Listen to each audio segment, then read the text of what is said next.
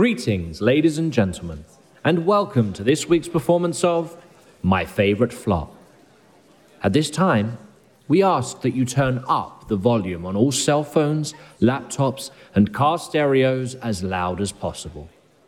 Please be advised that this production could contain Broadway shows with overall financial losses, those with less than 250 performances, some that had no national tour after their initial Broadway engagement, and Broadway shows that never actually opened on Broadway.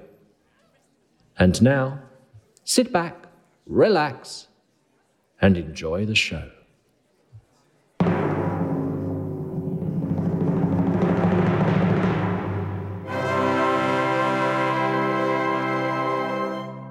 Hi, everybody. Welcome back to the show. We're so excited you decided to join us again here at My Favorite Flop. I am your host, Christina Miller Weston, and this is The amazing Bobby Traversa. the one and only. The one and only. Thank you so much for coming back and joining us. Bobby, tell me, what have you been listening to? Well, this week I have been listening to one of my favorite shows ever. And it's a show I've actually never seen. So Okay. I might not even enjoy the show, really. Uh, but I enjoy the music. Uh, it's the 1985 um, off Broadway revue Personals. Now, I am listening to the London cast recording because sadly there was no original cast recording made of the off Broadway production. Uh, but I love Personals. Uh, It's Personals a fun is one. it's I a did fun songs one. from it. It's a good one. It's it's people put songs from it in their audition books and they sing them in their cabarets and you know for those of you who don't know it is a musical revue about answering personal ads which is what people used to do before Tinder and Grindr um, and used when you to got a write into- physical paper. to write a paper thing. And uh, what's cool about it is that the people who created Personals, which did not do well, ended up creating the TV show Friends. So really That I successful did in TV know. land. Yes. So not only did they create the TV show Friends, they wrote all of the lyrics to the show. And then um, they had different composers come in and write the music. So Alan Menken wrote a couple songs. Stephen Yep. Schwartz wrote a couple songs. Uh, but it, that happened a lot in the 80s because your favorite revue from the 80s, Diamonds, the exact same thing, right? I love that show. Yeah, so personals. good. check it out. It's really good. Oh, Christina. Okay. So what have you been listening to this week? I have been listening to something rotten. Mm, Yes. okay. which I got to see on Broadway. Um, my husband saw it before me when they were in previews, and he has this amazing story of they got to the omelet sequence, and one of the eggs fell over. Oh, no. That and wasn't couldn't get back up. no, Oh, no. they literally had to roll this poor egg off stage. Oh, no. But that could be part of the show. It could easily be part of the show. It was not. and the night I saw it was one of, one of my favorite things was when Christian and Brian Darcy James do the tap off. Mhm. And Brian Brian Darcy James is so proud of himself that he got it right. and you just see him go, yes, on stage. In the moment, it was one of my favorite things I saw ever on Uh, Broadway because they just were having nonstop fun. And you can hear that in the cast album as well. Oh so gosh, good. yeah, it's it's one of the most fun experiences I've had at the theater. I I think I saw it in previews as well, but I saw they did a presentation of it at the Little Shubert, which is not the same as the Big Shubert on Broadway, but it's on 42nd Street. It's actually a really cool theater, but they did um I, I I don't know if it was a backers audition or what, but it had Hmm. sets and costumes and orchestra and the cast. They didn't really have time to not do those things, did they? Because they just skipped No. out of town all together and they were like, we're putting this together. It's happening now and it's going to Broadway. Yeah, it was so weird. They rushed it because they canceled that out of town. They're like, it's going to Broadway, and everyone in New York was like, wait, what is something? What is going on here? And then they did this thing at the Shubert, and it got people really excited about it. But the funny thing is, is I got tickets to that because I was working in the industry. Nobody would go with me. Like everyone was like, What? because nobody knew what it was yet, and I had to. Uh, speaking of dating apps, I went on a dating app and I invited somebody who was like, No, I like Broadway shows. I totally did. I took someone from like Tinder or something and we had a blast. And then the show became, you know, fantastic on Broadway. And everyone who wouldn't go with me was like suddenly going. And I'm like, oh, now it's good. now you want to go. Now you want to go. Okay. I think it's time for the clues, Bobby. All right. Well, I want you to start them this week because I feel like I've Okay, started them for for a couple weeks in a row now. Yeah. Okay. So at the end of the last episode, we gave you this clue. The main character of this musical has appeared in books, films, radio, mu- uh, TV show, and multiple theatrical adaptations. Which is followed by clue number two, which is that lyricist Tim Rice originally came up with the idea of turning this into a musical, but he ultimately didn't stay with the project. Hmm. Photo clue a banjo. A banjo. Which was followed by clue number four, uh, which was my blog post all about five musical flops with major revisals years later, because Mm. that's what happened to the show. Yes, very much so. And then clue number five, which we're giving to you today, in case you haven't guessed it, is in the early days of the internet, instead of Googling something, you used to go to ask name of the show about it, which is Drum roll. By Jeeves! Yes, by Jeeves. So you would, I, well, for you youngins out there, you probably have no idea what Ask Jeeves is, but it was the original search engine. It was the best. Like you, It like was the Google, best. Google and Yahoo, you had to like type words in, but this one you could ask it questions. And did you know with Ask Jeeves, they employed people to take your question and then give you the stuff in the early days. Oh wow! So there were people So it's like sitting at computers, like, waiting for the questions. questions. So it's like, Wow. why is why is the sky blue? And they were like, we're going to send you these articles. It wasn't automatic. It was crazy. Wow. So, By Jeeves is a musical by Andrew Lloyd Webber, music, Yes. and Alan Ayckbourn, book and lyrics. And Christina, do you want to tell them what the show's about? Okay, so this show by Jeeves is based on P.G. Wodehouse's characters, the rich and unworldly Bertie Woos- Wooster, sort of kind of said it right, and his valet Jeeves. They first appeared in about 1915 as a short story in the Strand magazine and went on to play and went on to appear, play, they're their own version of themselves, appear in subsequent novels, plays, radio plays, television shows, and musicals. It follows a crazy hijinks that's masterminded by Jeeves when Bertie's banjo goes missing at a local church fundraiser. He is left bereft and has no idea what to do, and Jeeves encourages him to tell a story. Thus ensues a show within a show where all of the other performers jump in and play the subsequent characters and the band's of misfits. Like all good farces, there's a sequence of mistaken identities, complicated love triangles, and a pig's head. Which is my favorite part of the show. That all ends with a big, happy closing group number with everyone dressed in Wizard of Oz costumes and accompanied by a silenced banjo. The musical. That all makes complete sense. The musical. Uh, there's a there's a lot to unpack here. No, so what's crazy is PG Wodehouse wrote musicals, but he didn't write this musical. Like he wrote some famous musicals. Like his stuff's in Showboat. He wrote with the Gershwins. He wrote with Jerome Kern, but not not by Jeeves. Not by Jeeves. But he authorized it. Yes, you know, he's he gave them full license and said, "Go, have fun, be merry." So, um, we should probably start with how this show kind of came to be. So, um, this is an Andrew Lloyd Webber Right. show, right? Um, Right. and it came after things like Joseph and Superstar, uh, which he did with Tim Rice.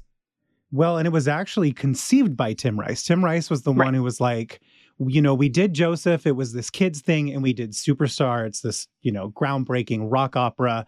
Let's do a musical comedy. And Andrew Lloyd Webber was like, not only do I love Jeeves, he's also like, I don't feel like there's been a really successful musical comedy since a funny thing happened on the way to the forum. He felt that throughout the 60s, there hadn't been a huge successful real you know, book musical comedy since then. So no, they're like, because the '60s, they really were. A a lot of the composers were trying to break down walls and change the game. Um, Right. And so, yeah, there there definitely wasn't anything that was farce or even Right. traditional musical comedy going on. Not Right. successfully, anyways. Right. And so they they they began working on this and they realized, you know, with Joseph and Superstar, they'd never written a traditional book musical before. You know, they had written essentially songs that go together. I mean, they pioneered Well, their very first one ever that did not get any backing right. at all was very traditional, and that was called like the likes of us, which was hmm based on a true story. Uh, but again, not a musical comedy. It was sad and homeless children, and it was great. Um, yeah. but that was that was a bit more of a traditional book musical, but it didn't get backing Right. and never Right. up getting made. So they ended up moving forward on this. and They realized they needed a book writer. And, you know, Alan Ayckbourn, who was this up and coming hit playwright in, you know, uh, London and I think on Broadway at that point too, as well. He, uh, they they, you know, went to him and were like, "Hey, do you want to write the book for this?" And he w- also was a fan of the Jeeves and and Bertie Wooster, what what Wooster, uh, st- stories. So decided to come on, and then Tim Rice left the project. Like, how crazy Right. is that? Like he. Uh, do you know why he left the project? I couldn't find anything as to why he left. So apparently he had written some early lyric sketches and he didn't feel his lyrics were good enough to Okay. match the prose of PG Wodehouse. So Okay. he's like, I can't do this. And then he started writing Evita without Andrew Lloyd Webber. They, he started doing research right, and because working that on came that out the instead. year after. Right.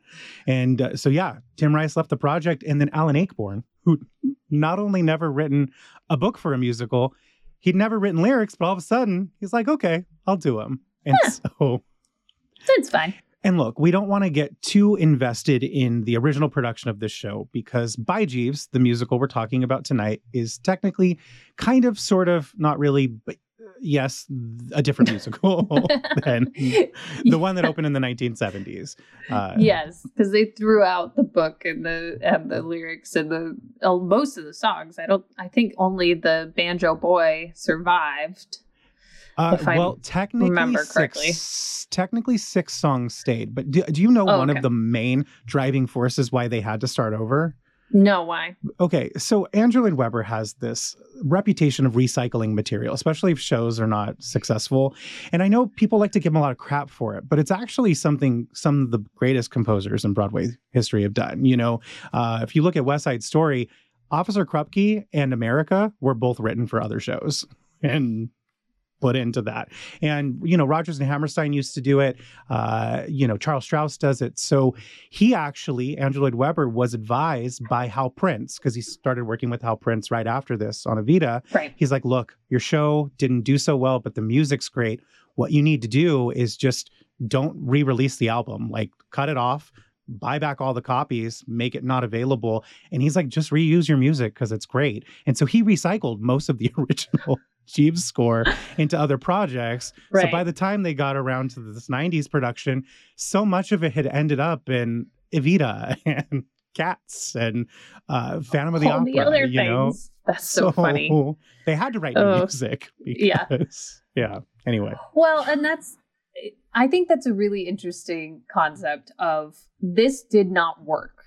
So Right. let's throw it out, keep the characters that we all know and love and that we know Right. work, right?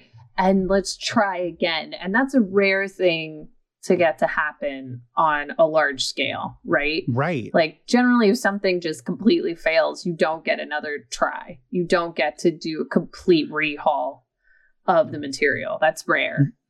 Absolutely. Um, when a lot of times writers don't want to do it either. Everything is so Right. dear to them. So the fact that these two, you know, legends, Angela Webber and Alan Ayckbourn, decided to not only revisit the material but took a big red pen to it. That's actually pretty admirable because, or admirable. That's how you say the word. um, because they were willing to use their experience. Um, you know, Alan by this point had written other musicals, and Andrew Lloyd Webber became one of the richest men in the world for writing musicals. So, yes, yes, he did. know. What makes me laugh about this changing the show was they're like, you know what? The first show was called Jeeves. We're just gonna call it by Jeeves now because that means it's a new show. But they made a Like, big deal about that. they did. There's Okay, a so- very big deal to them. So it's called By Jeeves now, right? Yes. And we're in the, the 1990s, and uh, they've decided to revisit the material and basically construct a kind of new show. Um, yeah, and I think some of that was inspired by the fact that you had Jeeves and Wooster. Jeeves and Wooster came out in the UK as a TV show with none other than Hugh Laurie and Stephen Fry, who Right. um, right, who are a big deal now. At the time that they were two sketch comedy young comedian actors uh, who were just starting out, and they had had a, like a late night show that they did together that they wrote together, and and that's kind of what put them on the map. And then they they got to do this this TV show, and it, I watched some of it. It's really funny, and it also oh, went yeah. straight to the U.S. as well. Oh yeah. It didn't it didn't like take years of being in the UK and then coming to the US. It it came straight to PBS on Masterpiece, which is really really fun to me. I like that. It's Well, not and Andrew Lloyd. Webber wanted to get them. He was convinced he could get them to star in the musical, like okay, as a tie-in. that would have been hilarious. He it didn't happen, obviously. Obviously, but he. I mean, I would you know- I would have been here for that. And I mean, Andrew Lloyd Webber was a huge deal in the 1990s. I mean, he got Madonna to star in the Evita movie in 1996, but Hugh Laurie wasn't that big of a deal yet, right? Well, not in the US. We hadn't had House yet. Maybe it was just that they didn't want to take the time to do a stage show at that point, but that would have been amazing to see the two of them on stage in something Yeah. like this. The little like blurb didn't say why they didn't do it, but it said Andrew Lloyd Webber was convinced he could get them. They didn't end up doing the show. That's what ended up happening. So after they did this rewrite, right? Um, and what I what I thought was really fun, I found um, some interview where they were talking about when they were first reworkshopping it. They were workshopping it in the round, and oh I wow. I think that would be a really fun way to do a farce, to do it in the round. Interesting. Yeah, I mean, if you, uh, we'll we'll post links to this on the website for everybody. But they they made a movie of the American cast Right. up in Canada, and that's all on YouTube now. Um, and it, the set is very much like Noises Off, with all Right. the two stories and all the doors, right? And so Right. they they utilize that set, and it's very minimalistic, which I love, and I think is necessary for farce. There's just too much other stuff going on. You can't have too many props. You can't have too many um, set pieces. Um, but I think that like I'm imagining it in my head if you were to try and do that in the round and you would have this middle piece, right? That is like a, almost like a tower, two story. I don't know that this is how they did it. This is what I hear in my head. And I just, I don't know. I think that could really add to the funny. Well, this show it makes sense. You know, the movie isn't filmed in the round, but what's it's interesting. It's, it's reminds me a lot of the Joseph movie because the Joseph movie is like I'm watching a stage show, but I'm watching it in a church auditorium or uh, like a cafeteria or, or something, right?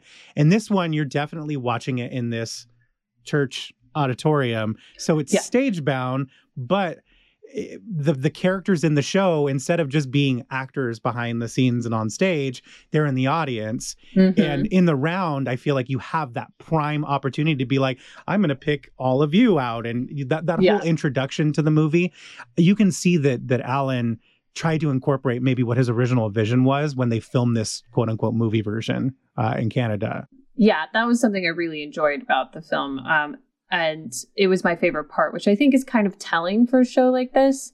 I mean, it was, Right. when it was on the West End, it was in a relatively small house. It still didn't do great, but it, it was in a small house. And then when it came to the US, they actually, the journey to Broadway was a lot. More so than. I think other shows. They basically did three out of town tryouts, right? Right. So they started at Goodspeed and then they came to LA and went to the Geffen. And then they Right. went to Pittsburgh at the Pittsburgh Public. All of these are relatively smaller houses, right? And then Mhm. they take it to Broadway and it gets into a big theater. And I think Well- it just loses any sort of energy or specificity with the audience because it's in a big house. I mean, certain shows just don't do well. We saw that with Little Shop. The oh, minute yeah. it went to a big house, it just wasn't successful. Oh yeah, well, and they they put it into the Helen Hayes, which is one of the smallest, if not the smallest theaters on Broadway. But I mean, Broadway has strict, you know, the theater wing has strict, and the Broadway League strict guidelines. You know, a Broadway houses have to have more than 500 seats. They have to by, by Yeah. jurisdiction. You can literally build a theater on 45th Street and Broadway, and if it has 498 seats, it's considered off Broadway. I mean, the Snapple Center is physically on Broadway, and that's where the Fantasticks closed. Um, so it was in one of the smallest theaters on Broadway, but you know, small on Broadway is not the same as small in the West End. We learned that with Taboo, right? Yes. Like, very different experience, It is And, a different uh, experience. you know. and it's meant I to be think- immersive. They the whole time they're they're monologuing to the audience, right? Right. Like, Jeeves is constantly being like, "Well, this is what you did. Let me tell you what you did, so that way you can kind of remember it, but you don't remember it because you didn't do it. But I'm going to tell you what it is." And he monologues to the Right. audience. Um, Right. And so you, that interaction is what makes this kind of show special, right? Oh yeah. Well, and I think that so they had to fix a lot of problems to get this show to the West End, uh, you know, and in the UK where it did okay, you know. I mean, it wasn't like Cats. It didn't run for 18 years, you know, but it wasn't that kind of Webber hit, you know. But they bring it to Broadway and it has a lot that happens. You like you said, this journey is interesting and there's obviously more to the story. One of the things they had to do is they had to streamline it. The old version of Jeeves had like over 20 people in it. Yeah. And it had a giant orchestra and it had huge complex sets and things like that where, you know, one of the reason forum, you know, funny thing happened on the way to the forum works is you've got three doors. like you have a town square with three doors and every production of that show that's ever worked has three doors, you know? And so No by more, no simplifying less. no more, no less. And, you know, so they scaled it back. It's like 10 people.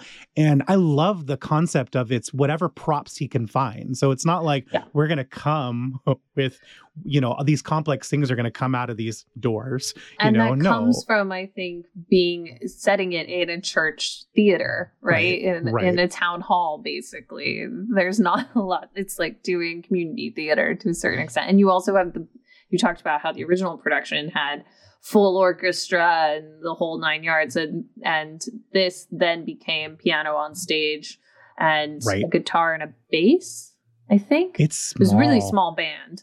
Yeah. It's like doing cabaret. It's it's small. And they're they're a part of the show as well, which is fun. I always enjoy that. Oh yeah. Well, so do you think do you think it getting swallowed on Broadway is one of the main reasons it didn't do well? I mean, there were some other we haven't addressed them yet.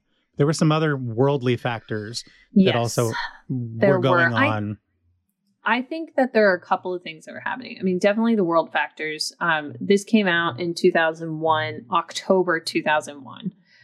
Right. and right after 9-11 happened um, and i did i looked into exactly what happened with broadway at that time and they only shut their doors for 48 hours which is insane. and then everybody went back to work and they still had shows like houses were probably half full maybe a little less sometimes but they were still doing the shows oh Um, yeah. and so to open a show following that, I mean, that's crazy to me. And that season on Broadway, I- I'm sure because of 9 11, there were actually less full book shows happening. There were a lot of Mhm. concerts with stars that were going on and having longer runs. And that was a way to keep business going. And then there were all those famous commercials, right? With like Yeah. Bebe Neuwirth.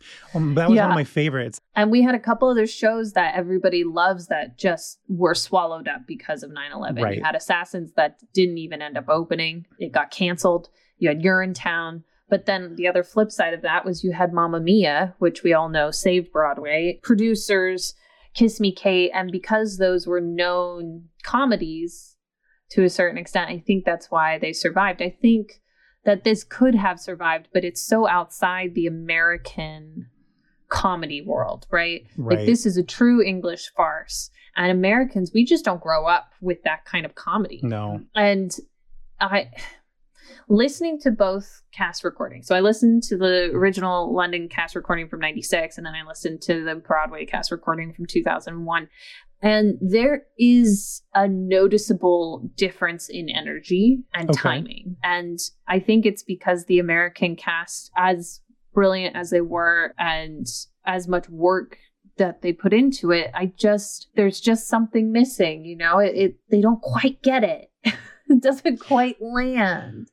Well, so And I which think that can play into this. Okay, so which 1996 recording did you listen to? Because there's something really special about the one they did at the uh, Scarborough Festival, or the Is that the one in- where you have Jeeves monologuing I believe so. and it's almost like a radio play? No, no, no. That's the other one. That's Oh, the other okay. one. That's the one I listened to. so there is an earlier one that's pretty fantastic. It's when they when they first did it before it went to the West End. Uh, they did it in Scarborough because uh, Alan Ayckbourn was involved with the um, opening opening and the building of the new Stephen Joseph Theater there, and the show was getting positive response and it was so different than what they had gotten back in the 70s andrew lloyd webber literally spent the money to like ship in a mobile recording studio to the theater and the cast like they recorded in like two days or something and they began selling it right away so Did they original record it live, like while they were yeah doing Cheese it's Show? like it's this raw like Oh, that's recording, always my yeah. favorite. And I personally think it's the best way to record a musical. There is a complete, like, I'll bring up Kinky Boots. I have done it before, where the American Kinky Boots album is fine. I'm like, you can, you get it and it's fun. But when you listen to the West End recording of Kinky Boots, it is a different experience altogether. Um, Oh, yeah. Same show, same exact show, except it's a better experience. And I think that there is something so special about doing that, recording the live show. Yeah, and people feel the same way about Legally Blonde. You know what I mean? I Mhm. mean, I'm a huge fan of the OBC, and I love Laura Bell Bundy. I know those are fighting words to some people, uh, but Sheridan Smith in in the West End production. But it's not only just Sheridan and the rest of the cast; it's the energy of it being live. You know, Yeah. it's just a Certain it's, it's a shows, it magical just- thing. It's interesting you bring that up, how it feels so raw. When I listened to the Broadway cast recording of By Jeeves, I was like, this is so clean It's very clean. and like almost so clean that like I don't care about listening to it because it doesn't feel like anyone has a point of view. it's yeah, it's very clean. It's It's clinical almost. Oh, I'm going to say something sacrilegious. and Oh, I've done oh. that before, but uh oh. you know, recently I was listening to cast recordings from Forum, you know, and we're talking about farce. So I want to bring that up. The original Broadway cast recording of Forum, which I feel like a lot of people ignore because the revival has Nathan Lane and they all won Tonys for it. And it's fantastic recording, but listening to them back to back, okay, yeah, Nathan Lane, amazing. But you listen to that original 1961 cast of Forum, and it's magical Mm. it is magical in a way that that 1996 recording is just so clean that it takes the breath out of these big fun farces. I think it, Yeah. that's what it does. They edit the breath out in a lot of these modern cast recordings. Oh, that's a really interesting point. I like that.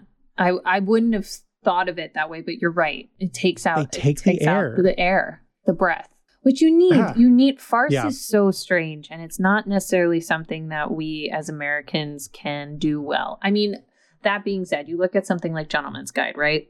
Which we did it. yeah. And it it was very successful. I saw it on Broadway and I loved aspects of it, but I actually found some of it really difficult to understand. Okay. Mostly and it's not because they're using English dialects, but it's because it's Americans using English dialects.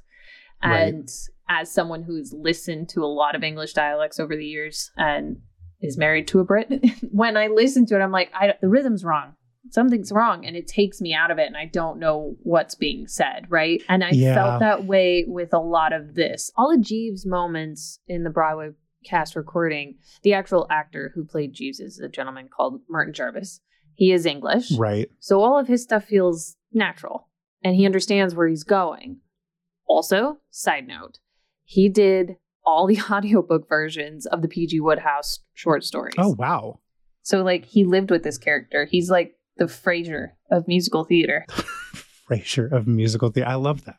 I love that. Um, but a lot of the Americans, I just like it, it, would, it would pull me out, right? And I wouldn't Yeah. actually know what the point of the story was. Yeah, and like, and I there are some really fierce people in the American cast, like Donna Yeah. Lynn Champlin. I am a huge. She's, ugh, I mean, I love her, love her in all the things, All the specifically things.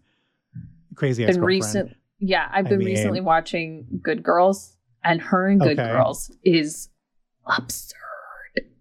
Really? It's absurd. You just have to go watch it. oh, I it. need to do it. Okay. Ugh. um yeah but even her like in watching her she's funny she's very funny She's and i so funny. imagine that she would be good in certain farces but the accent is off you're right It- there's something and it's and it's tough to it's tough the brain doesn't it's Well, yeah and that being said, as an actor, if you're so concerned about how you sound, right. that then pulls you out of the moment and that can then mess with your timing. It can mess with all the things you know?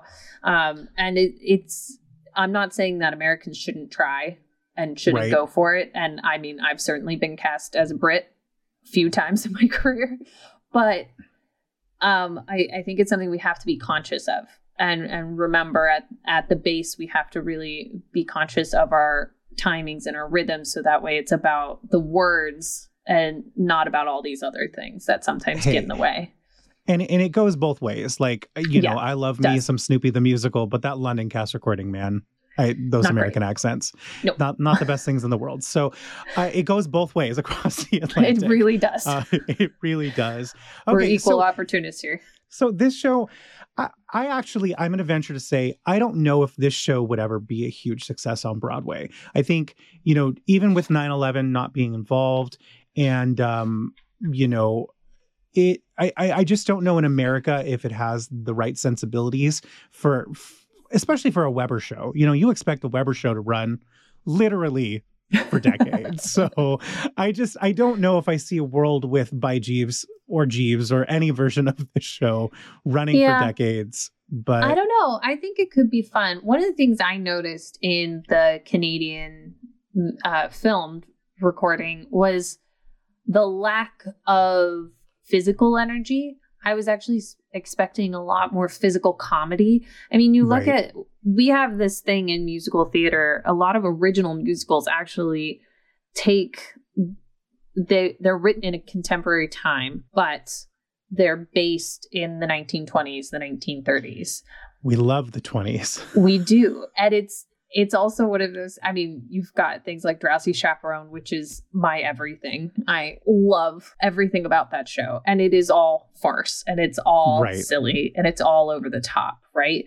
And we do that, but there's a very distinct difference between the way America viewed that time and the way the the Brits viewed that time. Like the Brits Right. viewed it as like this hijinksy, like, oh, everything's so silly and whimsical and blah blah blah blah blah. The Americans always think of the Great Gatsby, right? And Paradise Lost and like oh, this Oh, yeah. over romantic time in history. Um, and it, it really comes out depending on who's writing for this period. And I I love watching that. I think that's really fun from a writing point of view. Well, and oh, so speaking the writing point of view, Jeeves by Jeeves, Jeeves, because there's songs in both that are in both. It's an interesting Andrew Lloyd Webber score because when I think of Andrew Lloyd Webber, I don't think of musical comedy. There are comedic moments in his shows, and I would mm-hmm. say maybe the closest to musical comedy that exists are maybe Cats and Starlight Express, but I, I think calling them musical comedies is is a disservice to the experimentalness of them that they are. But you know, you think of Phantom, you think of Evita, you think of Superstar. Yeah, he Maybe loves Joseph. a big romance power ballad, man. It's just it's epic music, Yeah. and Jeeves's music is is not as epic, but it still goes there.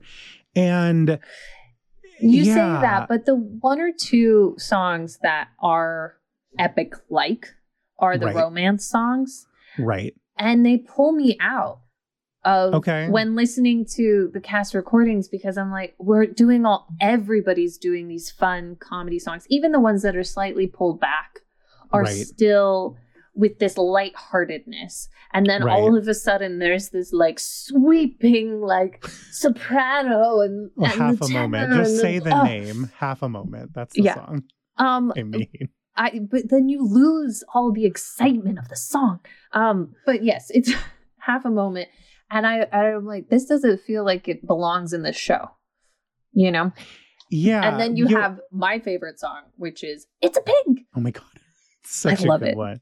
I it's mean, I love I love the hello song because it's yeah, I hello think it's fun. It's it's kind of like a, a really nice cross section of like if a British farce were going to be a musical, you know, mistaken identities, we don't really know who's who, so we're just going to keep reintroducing ourselves in different ways until somebody does something. It's a lot of fun, but again, a credit to Andrew Lloyd Webber as a composer. That song is a recycled pop song from the 1960s. I don't know if you knew this. One that he wrote? Yes. So okay. b- before Superstar and all of this, he and Tim Rice were going to write pop songs for all the people. I mean, that's they, not surprising at all. And a lot of them ended up in Andrew Lloyd Webber shows, and a lot of them stay poppy and rocky. But the Hello song was sung by Yvonne Elliman, who was Mary Magdalene in the original Superstar. When she released the single version of I Don't Know How to Love Him, they wrote this song called What a Line to Go Out On. And it is the 60s tastic pop song that is oh, the I Hello song. Oh, it will be posted on our things Great. because cannot wait. Like a back to back, and it's gonna be like, here's Yvonne Elliman belting out the 60s pop song, and all of a sudden it's like, it's an English tradition. So he was able to hide it like very well, I think. Um, I mean, he um, does that with, with all the stuff that he recycles. I he he hides it well because he is able to recycle it in such a way that the emotion of the new space that it lives in right overrides the familiarity. Well, and uh, you know, I think if anything, you know, Andrew Lloyd Webber is very talented at a lot of things, and not even just from a writing standpoint, from a businessman standpoint, oh, from a yes. producing standpoint, for even just being a TikTok star. You know, he's very TikToks good. he's very good at a lot of things, but he is he is a he is a dang good composer. He can write very very beautiful melodies and you like you just said his the way he composes he can take his music and really explain what he's trying to con- convey as a theatrical writer. You know, I think it's one of the reasons, you know, Tim Rice is also very good at what he does and mm. together mm. they're very good at what they do, but I think sometimes when you have very good people who are very good at what they do, you know, it's hard to collaborate all the time, you know, which is why I don't think we got 20 musicals from the both of them together because eh, Tim Rice is a very good lyricist. Andrew Lloyd Webber is a very good composer. They're both very good at, you know, getting the dramatic effect of what they bring to the team, right?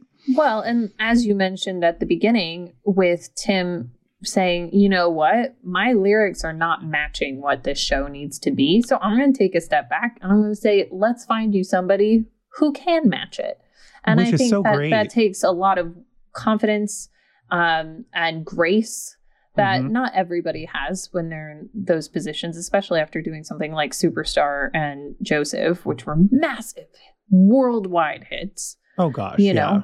Um, and I think there's a lot to be said for Tim Rice's humility in that. Um, and who he is oh, as yeah. a person. So the Broadway production opens on October 28th, like you said, it only survived until the end of December. It closed before the yeah. end of the year.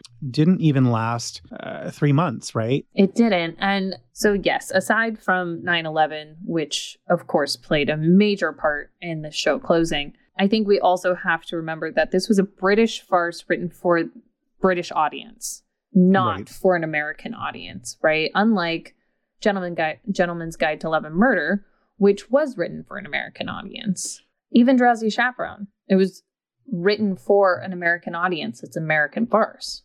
Right, and it didn't even do well in the in the West End when it transferred. So Right. And we've talked about you brought this up on a previous podcast episode about how Noises Off was originally written in the UK with, you know, for the UK dialects with UK comedy timing. And then when they brought it to the US, they changed it. They rewrote it so that way it fit an american audience and, and the comedic expectation of an american audience right? Yeah they were smart enough to make what was funny about it different. You know in the uk it's funny because they're bad actors and they're in this awful show. In the US or at least in the movie version you know with with all the big stars it's it's that with some American sensibilities in, but it's also funny because they're really awful at doing British farce, you know? Yeah. I mean, and that's the joke. Yeah. And I think I mean, that you actually have the opportunity with By Jeeves to do something like that, like they did with Noises Off. That that would be interesting, you know. I think that if they were to revise it under that kind of lens, like bring in a British cast member or two. And the fact is, is that these people at this church, maybe Bertie and Jeeves are Brits, and they're doing this at like some church in I don't know, you know, Schenectady, New York, or something. You know what I mean? Like Sleepy Hollow. Well, uh, even even staying with like the original Broadway cast, how Bertie was an American actor playing British, and then Jeeves was a British actor. I think that there could be something, especially because this, Jeeves and Wooster are playing with the idea of the class system in the UK, right? Right. So there is this thing where in the UK they make fun of the class system by showing that the upper class and the rich can't get along without the help, right? right. Without the working class.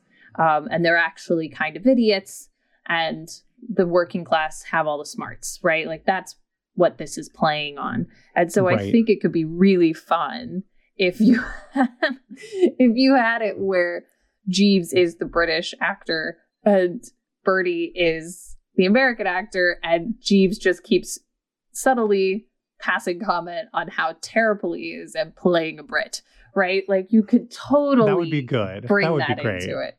That would be great I think so that good. could be fun. Uh, no, I think there are ways, and you know, America surprises me sometimes. I think of because I was totally caught up in into it. You know, when Downton Abbey uh, premiered in the United States, I just remember the, U.S. embraced it so much, and not that they didn't embrace it in the U.K., but I remember after it really became a phenomena in the United States, interviews with the cast, and they're like. We do costume dramas all the time. Like back home, we're just, you know, we just, we're in that show in the US are like we're celebrities. We, we- people they want to get our autographs and take pictures. So, th- you know, it always amazed me because I was obsessed with it. But it amazed me that Downton Abbey took off the way that it did here. So sometimes eh, it, maybe it's just the right timing because Yeah. it- they don't Americanize that. I mean, that is that is a that is a British costume drama. Like it is, and Americans ate it up. We we Oh, we, yeah. we, And we I did think- it. I think that now in the in the time of Netflix and Hulu and Prime and you know streaming services in general and the ability to share across country more. I mean Right. things like Derry Girls, which Oh, is yeah, the super Irish. popular Yeah, here. it's so funny. It's great, right? And, I don't even know what they're saying half the time. Me It's so funny. okay. Um, but it's still funny because they know what they're saying and you Right. understand them. Um, right. Right. But that kind of thing is constantly there's this constant crossover now. And so I Mhm. do wonder if if by Jeeves were to come back, if Andrew Lloyd Webber were to be like, we need some comedy after COVID. Um, and he was like, we're gonna do it again. I do wonder if it would be more um, accepted in the sense that we now are more worldly ourselves as Right. Americans, and we've been now opened up to more opportunity to know about that type of writing, right? No, I think so. I think you know you're right. I think with these streaming services in particular, we've put down some of these weird cultural barriers that used to exist.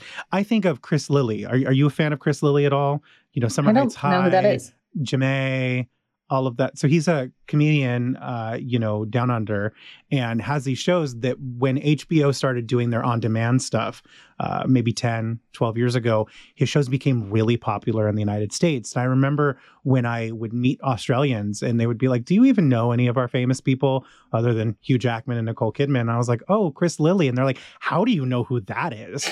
Uh, because, but uh, there was this weird crossover with these, you know, streaming and on demand services that uh, I don't think we saw before. So, uh, And you know, well, it's also post COVID, everybody has watched everything. Well, and speaking of COVID, that's what I wanted to mention. Uh, Andrew Lloyd Webber, when he was doing his shows go on, you know, the show goes on, or I think that's what it was called at the beginning of the pandemic. He was releasing, you know, the filmed versions of all of his shows. He did release Jeeves. Uh, you know, by Jeeves was one of the shows that he did, and he was a little cheeky about it. You know, like, oh, I'm even gonna do my biggest flop. You know, and uh, but he did it. it. You know, I imagine that he wouldn't have done that if he didn't feel like there was some interest to it, right? Like, I mean, for diehard Webber fans, like they they know all of it as well. Right. You know, when you when you attach to a composer, you want to eat up everything they've done, which is part Right. of it. But yeah, like we we were saying, with the excitement of Downton Abbey, you know, even I would say the excitement of Bridgerton. You oh gosh, you know what I'm saying? Even though that Oh was not gosh. written by Brits for Brits. But that sense of they love they love the English period piece. I do wonder now that we've ride this high, so to speak. I wonder if by Jeeves would have a shot now. I post COVID, I think is a prime opportunity for something like this to happen. I mean, it's it's Andrew Lloyd Webber's like down and dirty musical comedy uh, farce. Yes. But, and like- I, I think that if they added in some more slapstick and some more, uh, very much like Noises Off, if they added in some more physical comedy where you got some some of that, I think it could be really a lot of fun Well, and, and, there's would help American audiences attach to what's happening. And I think that there now, like we said, we've had more farces on Broadway, even with Play That Goes Wrong, which is my everything. I think that there's now more actors in New York who are more comfortable and familiar with farce as well, and English farce.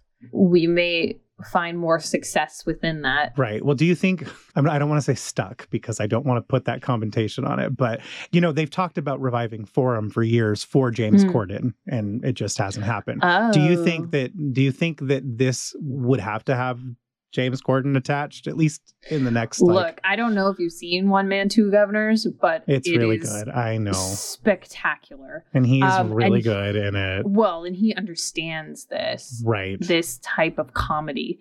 I think that he would be great. I just don't know who he know would what- play. Right, because he's not really a Bertie or a.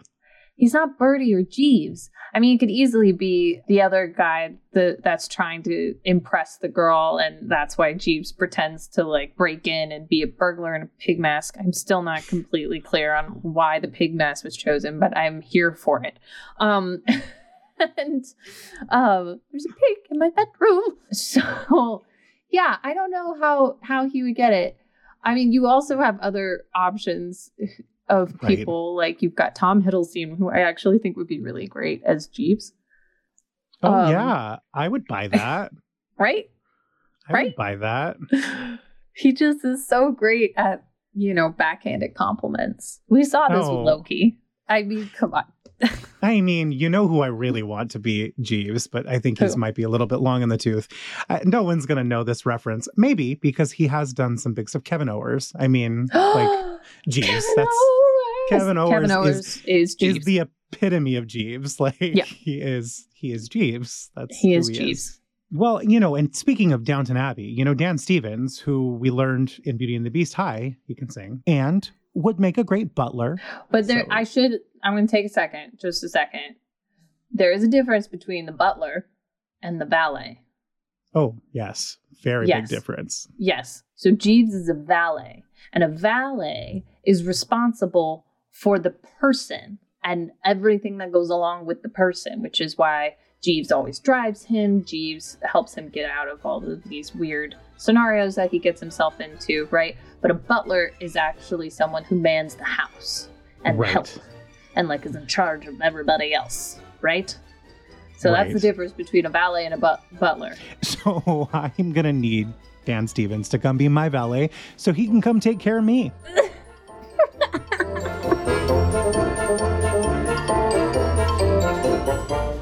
on that note, Christina, I you know I think we've pretty much covered it. Like this is a this is a fun, quirky little show. It's very unexpected for Andrew Lloyd Webber. You know, you think big, bombastic cats, Phantom, Superstar, Evita. I mean, you know, I'd like to think Jeeves is up there too, but it's it's it's it's a quirky it's a quirky fun little show and I'm so glad we got to talk about it tonight, right? Absolutely. Well, that's our show, everybody. Thank you so much for listening in on this episode of My Favorite Flop. I'm Christina Miller Weston. And I'm Bobby Traversa, and we just want to let you all know how much we love and adore each and every one of you. So many of you have found us on Instagram, Facebook, Twitter, and have reached out and have also found us on the podcast services, you know, Spotify, Stitcher, uh, Google, and the big one, Apple, you know, Apple Podcast. Uh, and you've subscribed and you've written us some lovely reviews. And if you haven't done that yet, make sure you do because then you are the first to receive our brand new episodes uh, every other Tuesday. That's right. And don't forget After the Bows, which is every other other Tuesday. That made sense, Other. right? Other Tuesday. The other Tuesdays Worcester. are after the bows. And we do those live, and that is a fun conversation series. It's a continuation of what we talk about on our episodes on the podcast. Uh, but we encourage all of you to keep diving into flop history, keep interacting with us. We love hearing from you. And with that, I think we need to give them the clue for next week. Okay. The clue for episode nine is Nine. this. Episode nine. Episode nine. The clue for episode nine is Betty Buckley, Tyne Daly, and Angela Lansbury have all starred in professional productions of this musical. Whoa. This sounds like an epic. Those are some epic ladies, man. Epic ladies and, and different ladies. very different ladies, which is also exciting. I like that. It's, it's a Variety. good one. Variety. You'll have to stay tuned and make sure that you're looking at all of our social media channels Twitter, Instagram, and Facebook because we post different clues on different channels. You have to follow us everywhere. That's right. And you can find my favorite flop anywhere you listen to podcasts. All right, Christina, do you have something to send our guests off with tonight? Like the bard said, all the world's a stage, except in a pandemic. Stay home, wear a mask. Bye thank you